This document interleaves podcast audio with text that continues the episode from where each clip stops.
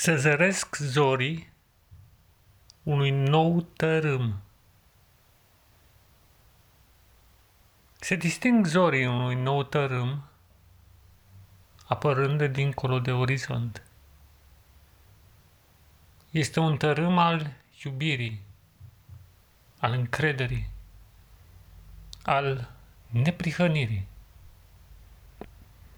Un tărâm creat de Dumnezeu pe întinsa planetă Pământ. Este un tărâm al iubirii în care totul cântă slavă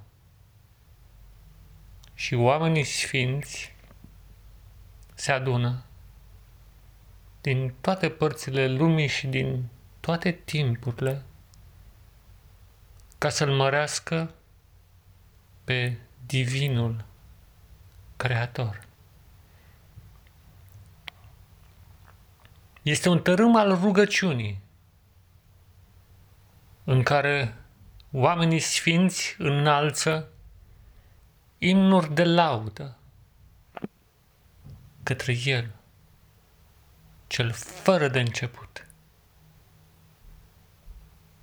Și este un timp al bucuriei ce transcende și lasă pe tărâmul uitării toată suferința, tot necazul, toată tristețea. Și într-o astfel de atmosferă sfântă, sufletul meu tresară de bucurie și strigă, Mărit să fie numele Tău, Doamne, lăudat și binecuvântat să fie El în veci, fiindcă Tu ești bun și îndurător și ai creat o cale pe care cei sfinți să pășească în siguranță. Neamurile s-au strâns ca să distrugă viața de pe pământ, dar tu ți-ai descoperit slava și toate acestea au căzut și în locul lor a apărut acest nou tărâm. Este un timp de inflexiune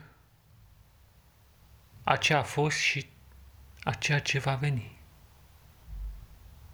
Este un timp al răsplătirii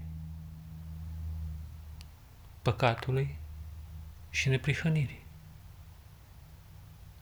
Este un timp în care separarea face